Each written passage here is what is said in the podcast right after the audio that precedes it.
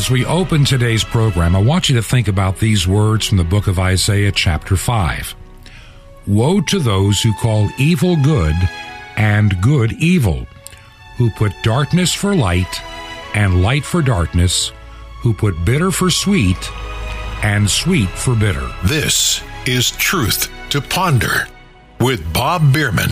And welcome to our weekend edition of Truth to Ponder. And I'm your host, Bob Bierman.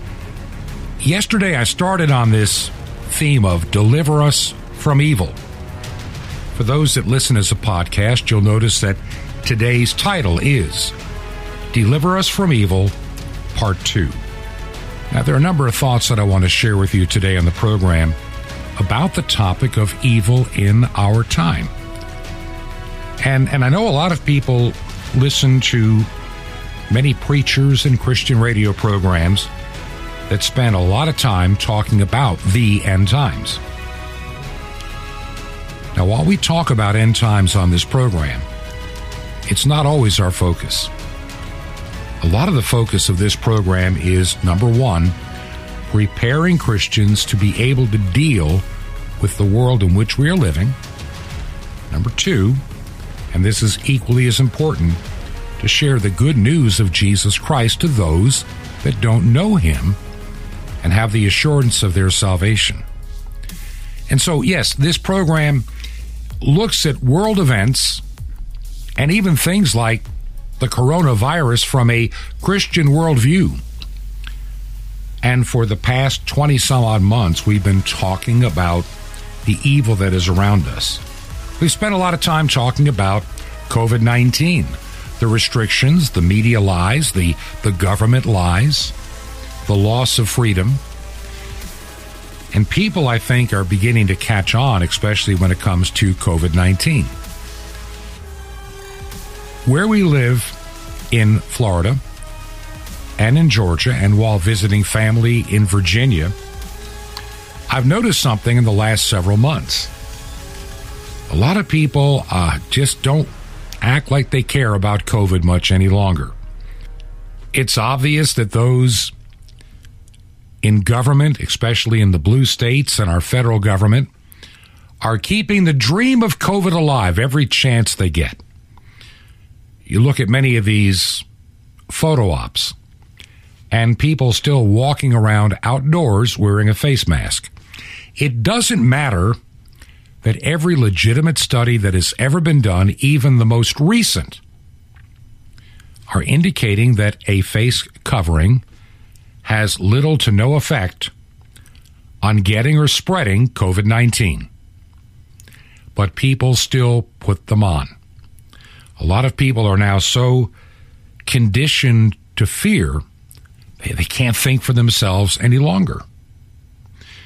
But most people are, are catching on that maybe some of those COVID deaths were not necessarily COVID after all. Maybe these vaccines don't work as advertised. The number of people willing to roll up their sleeve has gone down substantially. I also saw a story about a high school in California where high school seniors are being denied walking in graduation if they are not vaccinated, which is one of the most insane, stupid things I've ever heard in my life. Young people are not at risk for COVID 19, period. End of discussion. Young people are not great spreaders of COVID 19. And the vaccines have proven to be ineffective. They don't stop the spread, and they don't stop you from getting COVID 19. In fact, you will spread COVID 19 just as equally with or without the vaccine, and you'll pick it up just as easy to spread it to somebody else with or without the vaccine. But the reprobate mind that runs government in California, well, you've got to be vaccinated or you're going to kill us walking in your high school graduation. This is the absurdity to which we've descended. And I really believe the agenda that pushed COVID 19 as hard as it did is glued and married to evil. Those that were playing with coronaviruses are generally evil people trying to create a biological plague. Over the past 20 months, we've talked about some of the actors. Of course, some you know, like Anthony Fauci. Others you don't know quite as well, Peter Daszak, EcoHealth Alliance, and, and many others that have been involved with playing with these viruses. And recently, in my opinion, there was a trial balloon put up there called monkeypox to see if how many people would fall for it as an excuse. In other words, how many are conditioned to live in fear? How many people will stay at home? How many people will shut down their businesses because of a new new strain of monkeypox? Most people are pretty much over COVID 19. There's some that still live in fear, and there's some in government, like in that school district in California, they're keeping the evil dream alive. Denying a student that completed high school the right to walk in their graduation. A number of students will not be walking, and I applaud their decision not to become an experimental guinea pig for the COVID 19 gene therapy non vaccines, which is what they are. These are not vaccines by any prior definition.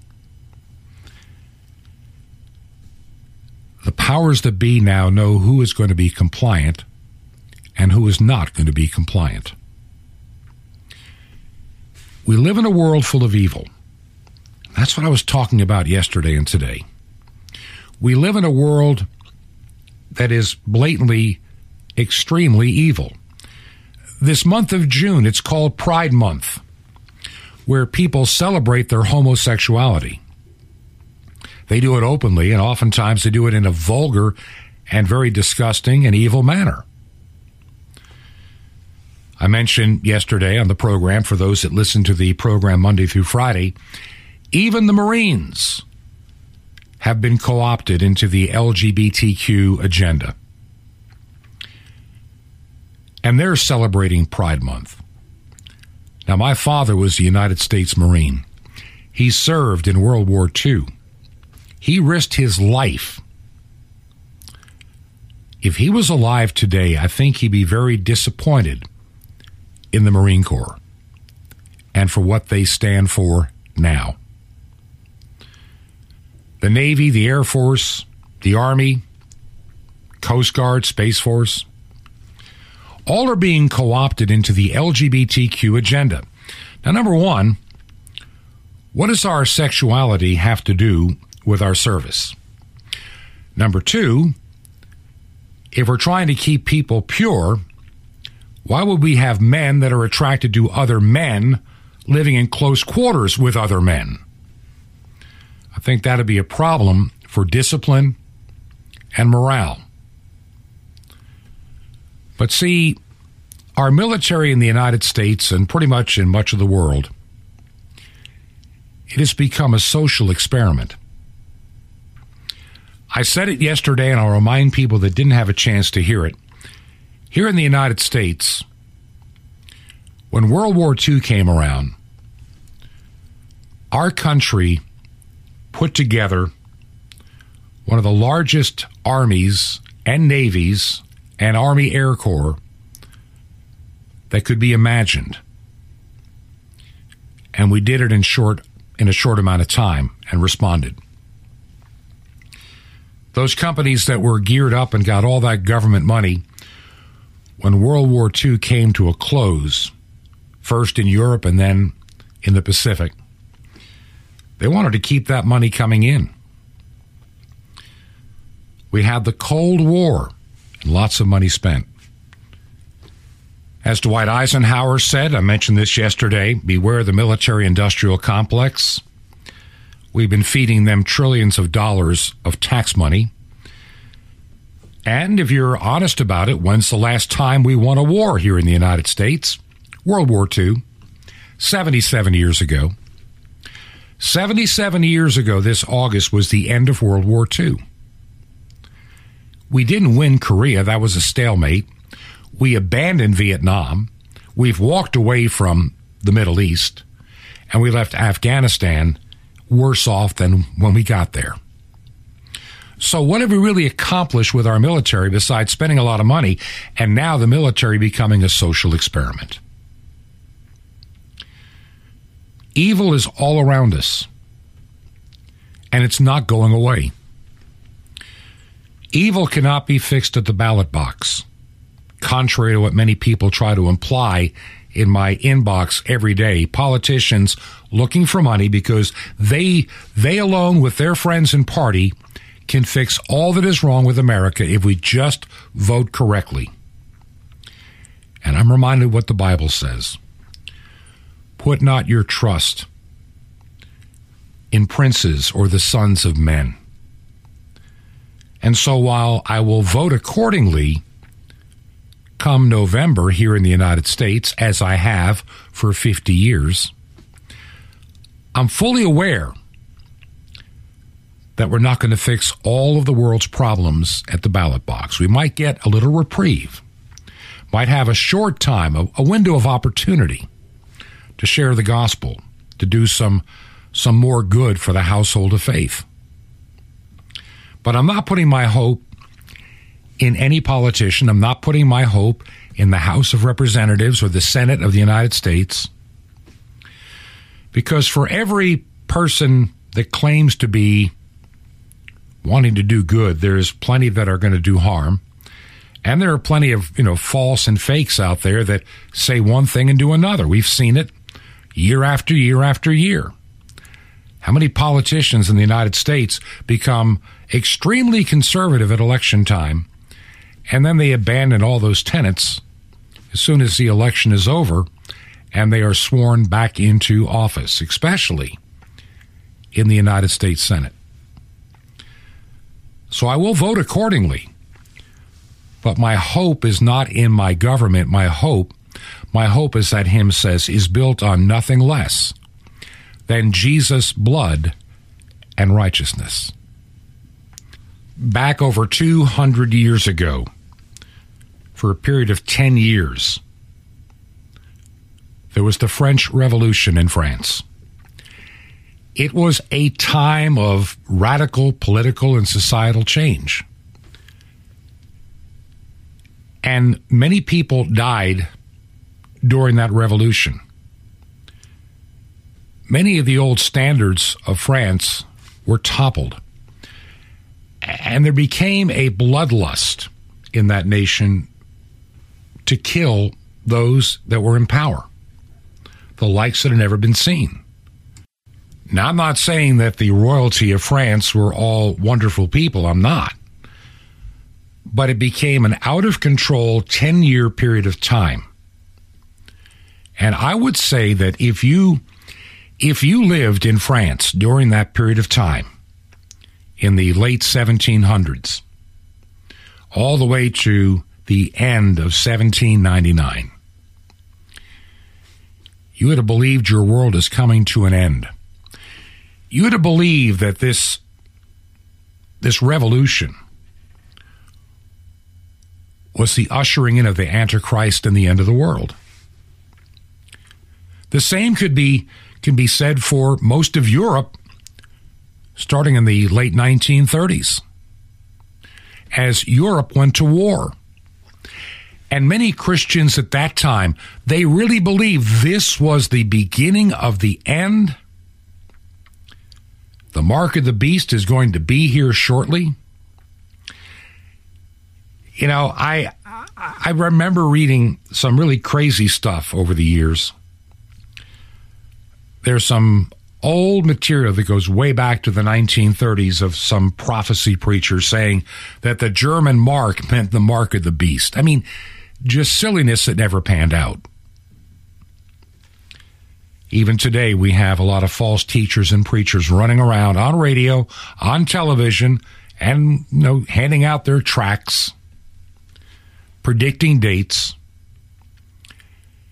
And by the way, this this weekend and going into Monday, according to one website, I mentioned this yesterday, this should be the beginning of the end, and we'll have a rapture of some kind by Monday or Tuesday at the latest. Now, of course, I don't believe that, but I'm saying there are people that are still trying to push out dates, still trying to push out their books and their DVDs and and and I've got all the answers on the end time stuff. I get people asking me to talk more about end times and preparation, uh, and we'll do that. But I think what I'd rather do is look for a couple of guests that I can bring on the program to even talk more about it that have studied even more than I have, and then we can have a dialogue. There's a lot of misunderstanding, and a lot of people, a lot of faith groups are out there even to this day that came into being based on false promises of the end times. What we need to understand most important I can sit here and give you all the bad news you want, and we'll do our share of it, I'm sure, again next week on this program, sharing with you the bad news of the world around us and trying to enlighten you of how not to be blinded, how not to be misled,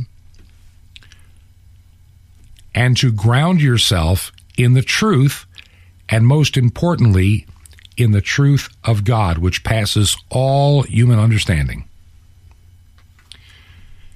in just a little bit, I'm going to share some stuff with you that I, I've been holding.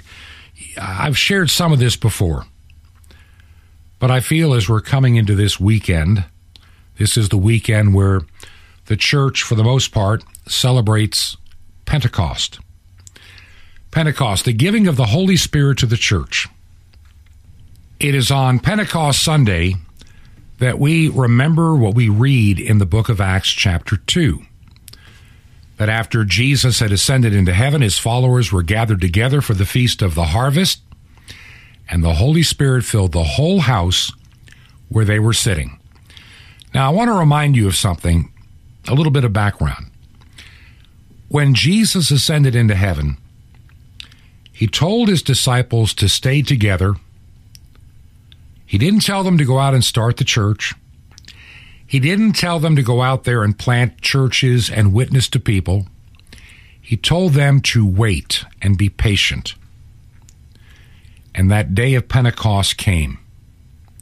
And all of them were filled with the Holy Spirit and began to speak in other tongues as the Spirit enabled them. Now, that strange occurrence drew a large crowd. And Peter, stood up to speak to them about repentance and the gospel. He began to preach. And by the end of that day, that the Holy Spirit came and empowered the church, 3,000 people, according to the Bible, were added to the church.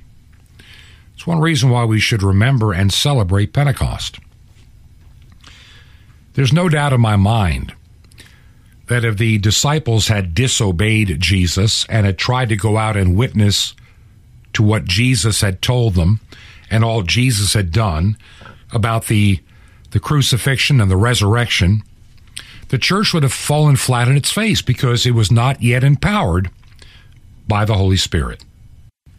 And one of the most important things to, in addition, understand that through this power of the Holy Spirit, the Holy Ghost, this baptism of fire, as, as Jesus also called it, the apostles became more knowing, had a greater understanding of the mysteries of the gospel, and were now qualified to preach it to the people of all nations and even in other languages.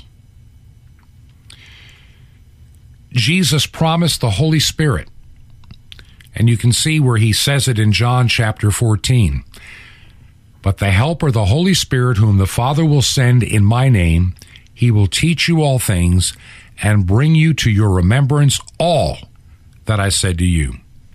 I can remember studying electronics years ago. And I went to a lot of classes on electronics, did a lot of reading, and there are times that I, I forget much of what I've learned. And, and see, what the Bible is teaching us in this, what the Bible is teaching us is that the Holy Spirit will bring into remembrance all that I have taught you when you need it. We don't have to go out there and face this world and all of its evil alone. Alone. Joel chapter 2 in the Old Testament. And afterward I'll pour out my spirit on all people. Your sons and daughters will prophesy. Your old men will dream dreams, and your young men will see visions. Even on my servants, both men and women, I will pour out my spirit in those days. We're coming into a time where if the church and we as individual Christians are not empowered by the Holy Spirit, we're not going to have anything tangible to offer. Look, I can tell you all the things the Bible says about the end times, but I could never tell you the date. I could try to tell you the mechanics, and I'll probably get it wrong. We see through a glass dimly. We try to understand the things of God with our, our mortal minds, and it's not it's something we just can't do. In just a couple of minutes, I want to share something with you. It is a message that I gave to a church, and I think it's about five or six years ago now.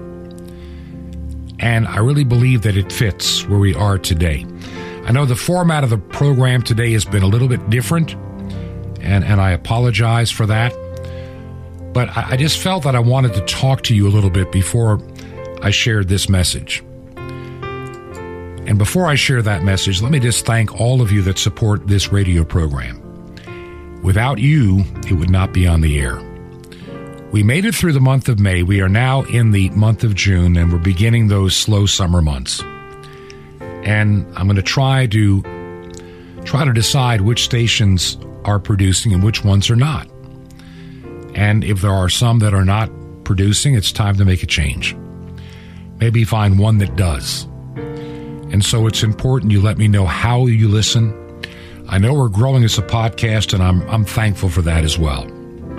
So if you'll send me an email, bob at truth, the number two ponder.com, bob at truth, the number two ponder.com, I would appreciate it. Let me know what radio station and what time you listen to the program. It helps me immensely. And you can also go to our website, truth, the number two ponder.com and you can find out more about this program. Now, my voice is hoarse, as you can tell.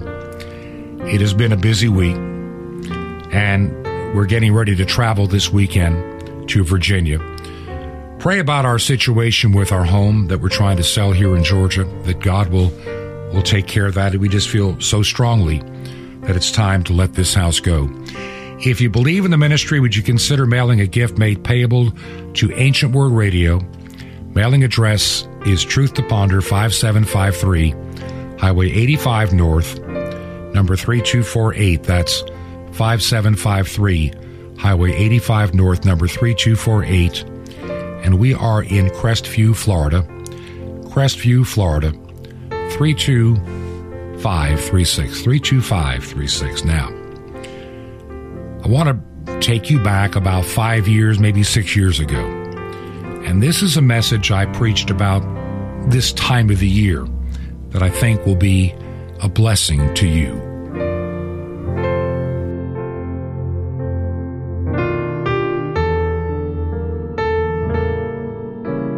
Let us pray. Heavenly Father, as we come before you this morning with the thoughts that you have placed upon my heart, I pray that your Holy Spirit empower me to say all that you would have me to say, that your word be multiplied and be blessed as it goes through this place. For this we ask in Jesus' name. Amen. May be seated. I read a story this morning that someone shared that really fits where this message is going to go today. It is a story about a Muslim girl living in a country in Africa that is Muslim dominated. And as a young child entering toward her teenage, teenage years, she was so devout and had such a hatred for Christians that she would steal Bibles to destroy them whenever she had the chance. She would do anything to make a Christian's life miserable because she thought she was doing an honorable service to her God. She went on to high school, went on to the university, graduated, got a very prestigious job with the Radio and Television Commission of her nation, married into a prominent family, and everything was great. She was a true follower of her God and prophet and had this despising notion about Christians as the infidel. She recounts a story one night in their bedroom, she and her husband. There was this sudden wind and noise and clamor, and she heard literally the voice of the Lord call out to her. Her husband never heard a sound, but she was shaken to the core. She tried to understand what just happened. The husband's going, I didn't hear anything. Go back to bed. She tried to understand what she knew she heard, felt, and saw. This was on a Friday after Friday prayers. Saturday, she kept thinking about this, and on Sunday, she figured a way to sneak out and go to church. Well, that was a mistake. Her husband beat her for even going to a church when he found out. But she ended up giving her life to the Lord because of this encounter. And for the next many years, I'm not going to go into all the detail. The suffering she went through, the beating she went through, being put in jail, being divorced, being chased down, being threatened to be killed, became her life. She operates a ministry now for those that are exiting the Muslim faith as they become believers in Jesus Christ and their lives are under peril and threat each and every day. And it's not just limited to Islamic religions, there are others that are equally as hated toward or hateful toward Christians. Early in my ministry, I was, before I took a church in Florida, I had a mission church in North Carolina. I actually had two. I would do one early and then one a little later. And when we opened our doors of this mission church north of Charlotte in Salisbury, I had this one lady come to church one day. She was, shall we say, a very lapsed Episcopalian. And she had heard about this church that used the old prayer book, and she she really felt she needed to do something in her life, and so she decided to come. Now, in her story, she was born and raised in, in the United States, and she had married a guy from India when she was abroad, who is a devout Hindu. And they now live together in Salisbury, have been married for many, many years. And she, because of him being a Hindu, just kind of pushed her Christianity aside, which is surprising how easy it is for Americans to do, but she did. And eventually her conscience got the better of her, so she started to come to church. He was actually a pretty nice guy about it. And he started to show up with her just to be nice to his wife. One day after the service, he wanted to talk to me for a few minutes. And he asked me this pointed question What must I do to be saved? The message had clicked. And I told him how easy it was. Faith is so simple. And we discussed it. And then his wife approached me and said, My husband wants to be baptized and he wants to make a public profession of acceptance of Jesus Christ. But you realize that when he does, his family in India will disown him like he is dead. His mother and dad are still living, but he'll have a mother and dad no longer. He has brothers and sisters, cousins, aunts, uncles. As far as they're concerned, he died in America. He will have to give up his family for the cause of Christ. That very next Sunday, we had the first baptism of that church. Had the font set up in the front so everybody can see. Normally, you do it from the back as the entry, but he wanted to make and give his testimony of how, over the course of a couple of months in that church, coming with his wife, who had been the errant Episcopalian who finally decided to come back to the fold, she was the one, he was the one that received the greatest benefit. Our epistle today in 1 Peter says a story that the American Christians do not want to hear. Do not talk to me about fiery trials and persecutions and things not being good. I don't want to hear any of that. I want the happy Christianity with the light show that I can go see whenever I feel it's in my time that I can I can make the time to go see it. He's saying, do not be surprised by the fiery trials that are going to come into your life. People will hate you, despise you. There are other parts of the scripture that says people that want to kill you will think they're doing the world a great service. American Christianity is dead. American Christianity is cheap, grace, and worthless.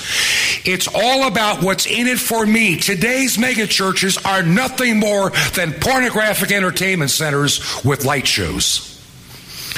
And people are being, they're in a church a mile wide and a quarter inch deep in the depth of their faith. And that's why when the trials of life hit these people, they go into panic mode. They don't even go, they don't know what to do and their church can't help them because they're so busy with the happy gospel. We don't know how to deal with trial and tribulation. And as the pastor and leader of those churches go, so goes the church. If he fails as a leader, the church fails and shuts down. It's about the cause of Christ, not the person that's preaching. I get more and more upset the older I get. I promised when I was younger in my 30s I would never turn to that mean old man. but I'm doing it. And it's not so much that I'm mean. It's not so much that I'm angry. Yeah, there's a righteous anger. It's I'm looking at the world walking off a cliff blindly. We let into our homes said this to my wife this morning. We let into our homes the most deprived, disgusting things off cable and satellite that come into our eyes, ears, and minds. Our kids are exposed to 10, 20, 30, 60 hours a week of this stuff between their devices, the TV set, and computers and then they're too tired to go to church on Sunday. Oh, the angels have got too much on their plate. They're being filled with the world. They're being filled with the world. The Bible says, Be not of this world, be separate from this world. What is it about the American Christian that can't understand that concept? We want to be all the worldly things we can get. We want to be accepted by the world. We're willing to forsake a church on a Sunday morning to do something worldly. It's not number one. If, if Christ isn't number one, he's nothing. If Christ is not number one in your life, he has no part of your life. Amen. This is the problem with the American church. We compartmentalize our lives in such a way that well, we put church in that little box right there, and we can't talk about that. We might offend somebody. There's a great hymn I remember as a child. Jesus, and it shall ever be a mortal man ashamed of thee. But how many people that claim the name of Christ are ashamed of Christ? How many people, how many people would give up their relationship for Jesus Christ, so they claim to have, for a promotion, a better job, or opportunity? There are a lot of them that would. I can remember, and I saw this in my own family. My grandparents were very stoic Christians that lived the faith. And I have a sister, God love her, but she's kind of, how do I put it, more into the world than, than into Christ. Hadn't been in church in decades. She and her husband have lived a very good and financially rewarded life in what they've done career wise. That they are self sustained. I've watched the daughters she had grow up to, they've never been involved. They know nothing about the faith. Yet, in difference to my grandparents, my sister decided because of my grandparents' insistence that the children be baptized. Now, my grandparents were getting on in age. And so it was done at their house. We had a home baptismal service. And my heart knew then that the day that they drive back to their home in Maryland, that's the end of it for the church. The next time my sister was in a church was 20, well, about 18 years later when I was ordained to the priesthood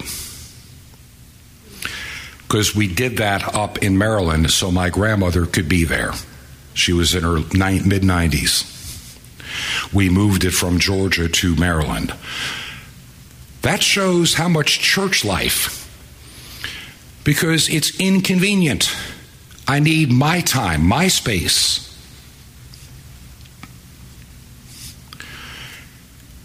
You know, what we uh, don't understand, if you ever read some of the early church fathers, if you read about some of the early saints of God, you know what used to get them angry? You know what angered some of the early saints? Why am I not being persecuted and martyred? Am I not good enough, Lord, to catch the attention of those and be dragged into the street for my faith? That's a far cry from where we are today. There are places in this world, I know. I do a radio show that reaches to far places around the world, and I get the emails. There are places in the world that being a Christian will truly cost you. The only thing it costs you in America is your time. And we can't even give that anymore.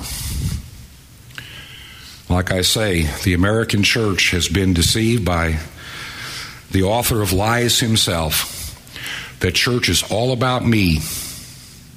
It's all about me. You know, when I preach here in this church, there's one thing, unless you've looked around the building, as I look out down the aisle, look at that picture in the back. Look at that picture in the back. Jesus on the cross. He gave it all for me. He loved me with a love. He loves you with a love.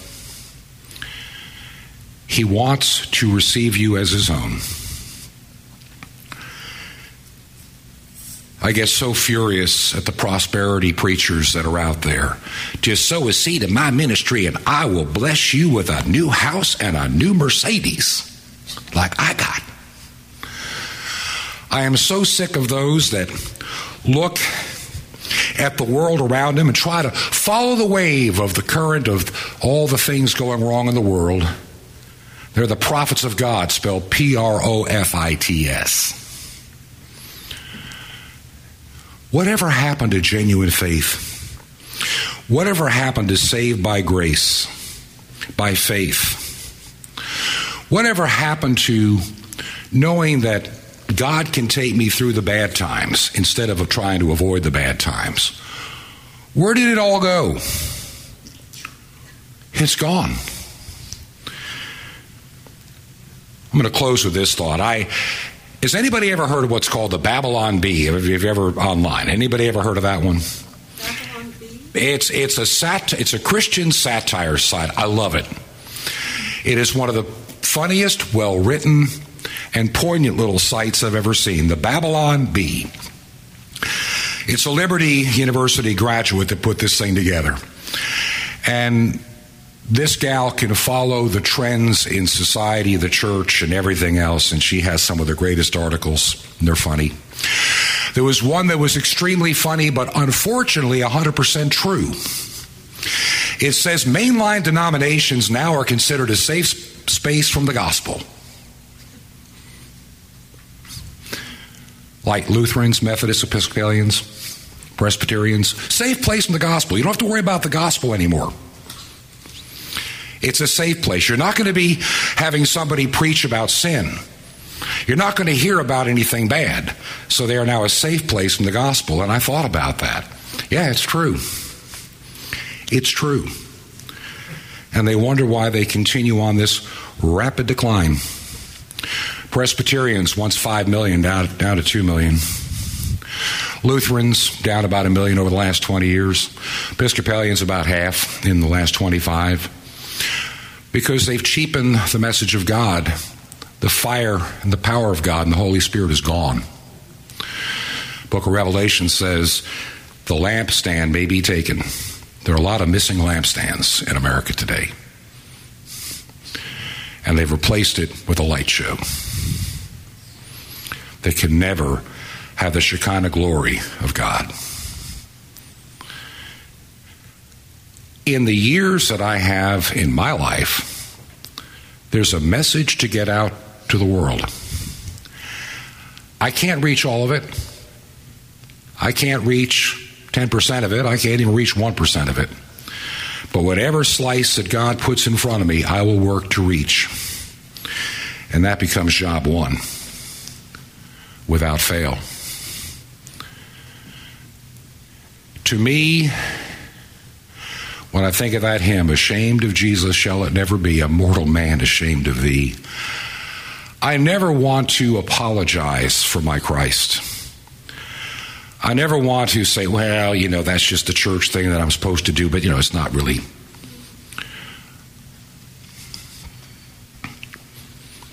What does the Bible say? If you deny me before others, I shall deny you before my Father. We forget that aspect of Scripture. But it is so important that we, the remnant of the church, can be, as St. Paul said, I joy in my sufferings. John said, I joy in my sufferings. Peter, I joy in my sufferings. They all did. And God carried them through. My middle name is Stephen, spelled like the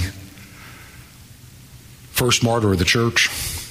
I was actually born Robert Lee Erickson, but when I was adopted, the Robert stayed and the middle name changed. All of us had a biblical name added somewhere. And mine was Stephen. And, you know, I kept thinking that's kind of a weird choice. You know, you're the guy that just got started as a deacon and he get, gets killed. You know, not a great ending. Why can't he be like Paul or or John or, you know, name one of them, Barnabas, some great person that did a lot. Oh, this guy gets cut off at the knees before he gets started. But the greatest thing about Stephen, a man full of grace and full of the Holy Spirit, would not back down when given a chance. He could have saved himself like all the Christians. All the apostles that were martyred for the faith could have easily escaped death if they just said, No, Christ didn't rise from the dead. That's all I had to say. They could have been walking the face of the earth till they were old men. But they didn't. But as Stephen is giving up his life on this earth, he's getting that wonderful gift, the scripture says he's already seeing into the windows of heaven. And he's full of joy and proclaiming, Forgive them. Don't hold, do not hold this sin against them. As he was ushered into the presence of an Almighty God. We live in a truly dangerous world. And it's time that the church recognize it's a dangerous world. It's time that we recognize that there are more important things in life than, than something on HBO, Cinemax, Netflix. It's funny how many people will make an hour available to catch a TV show that find it so inconvenient to find their way to a church. I'm as guilty as anybody in my younger years. I did it for a while too. God got a hold of me one day. And I remember the day. I had started out this pathway in my life. As a child, I was given all the advantages of a parochial school all the way through the eighth grade.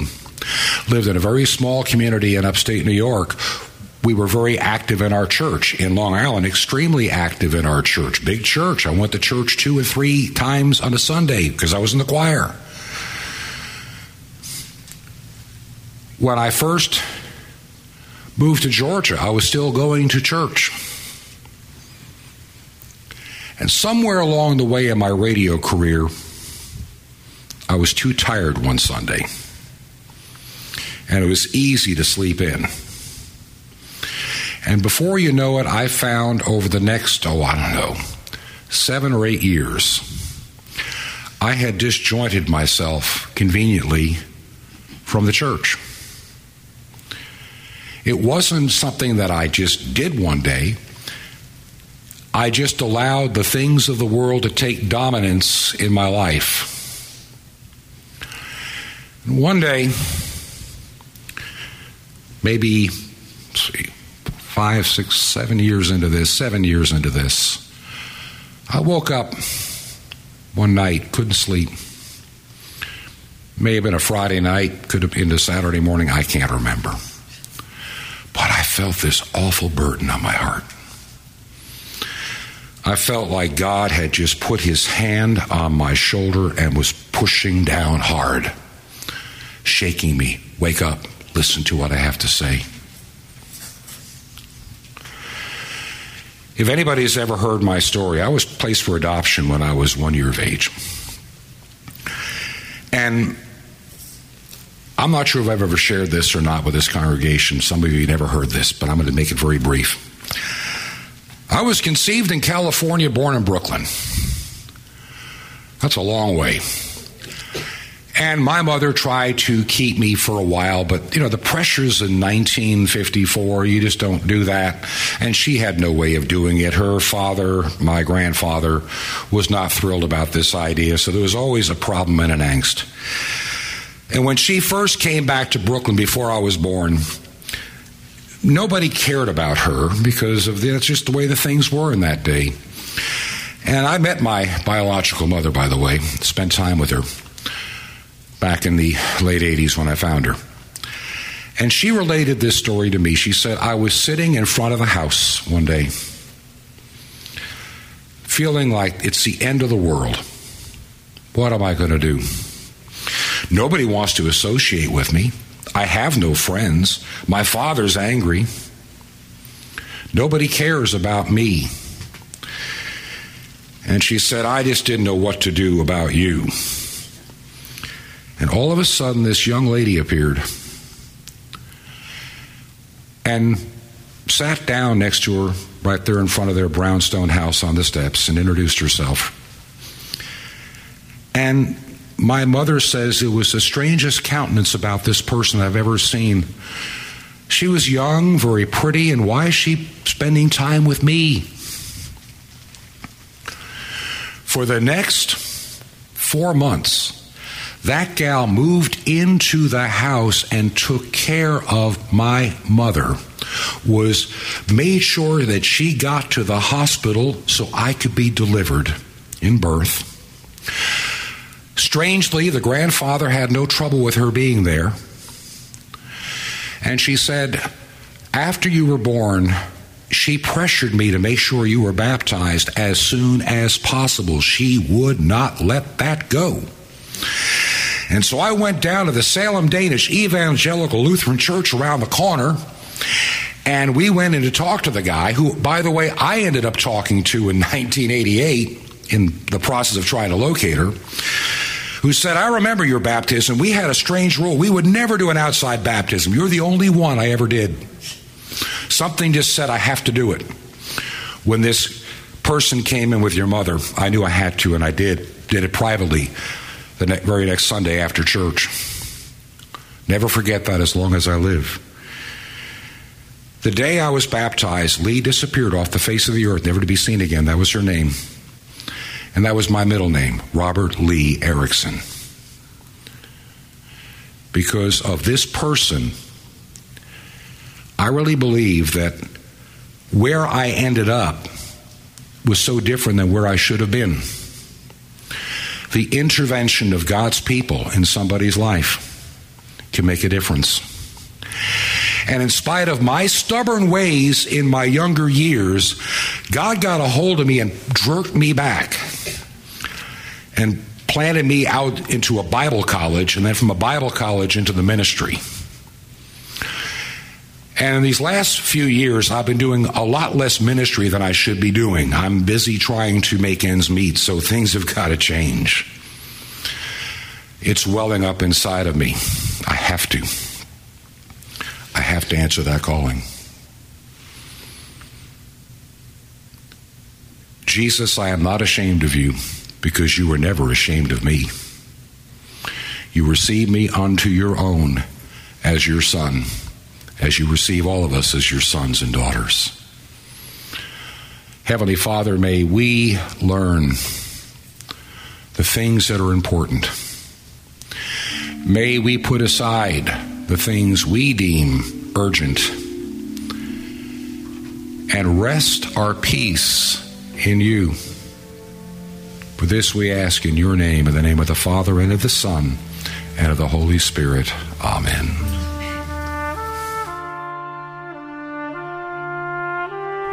I hope that message I shared was a blessing to you and a help in your, your daily walk. If it was, would you take the time to let me know? You can visit our website, which is truth, the number two ponder.com. And from there, you can learn more about this particular radio program. I'm thankful for the opportunity that we have. Hard to believe that we have going to our 20th or 21st month of doing Truth to Ponder each and every day. And I'm thankful for all of you that support this radio ministry. It keeps it on the air. Some days like today, they're hard it's hard to get a program produced. Other days it just flows. Pray for me as I reach out to get more guests on this program to help give you the knowledge and information you need during these very strange and very difficult times. We need to learn to pray for one another. I know many of you have been praying for my wife and I as we are preparing to make some major changes in our life, and it's not easy. And so I pray for, for God's guidance in all that we do. And I, I'm just coveting your prayers right now more than you'll ever know. For those that support us financially, don't forget us as we get into these long, warm days of summer. If you can help us out financially, and remembering that, you know, the church is built on the rock that is Jesus Christ and empowered by His Holy Spirit. I am just a vessel. I'm just another person trying to do the work that God has laid upon my heart to do for His kingdom. If you can help keep us on the air, make a check payable to Ancient Word Radio. That's Ancient Word Radio. Mailing address Truth to Ponder, 5753 Highway 85 North. That's 5753 Highway 85 North, number 3248. That's number 3248. The city is Crestview. One word, Crestview, Florida. Crestview, Florida 32536. That zip code again, 32536. This has been Truth to Ponder with Bob Bierman. To find out more, visit our website, truth, the number two, and the word ponder.com. That's truth, the number two, ponder.com. Truth to Ponder, shining the light of truth in a darkening world.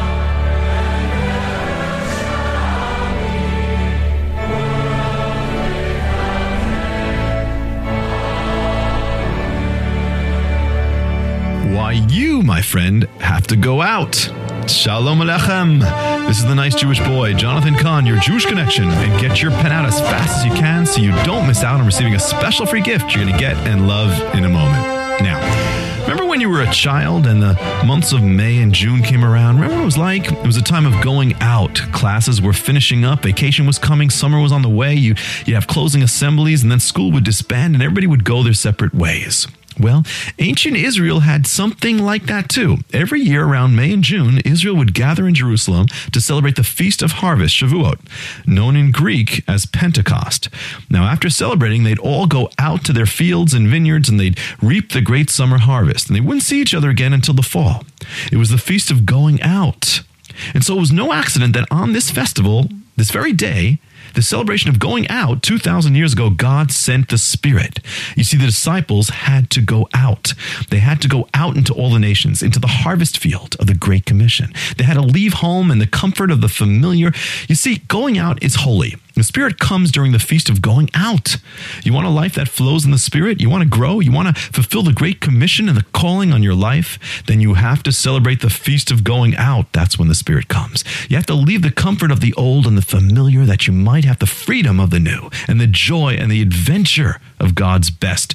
Don't live a life of fear. Step out, my friend. Step out in faith. Move out in the Spirit. Get out in the power into the joy of His harvest because it's summertime. The harvest is great and the Spirit has come. And you, my friend, you need to go out.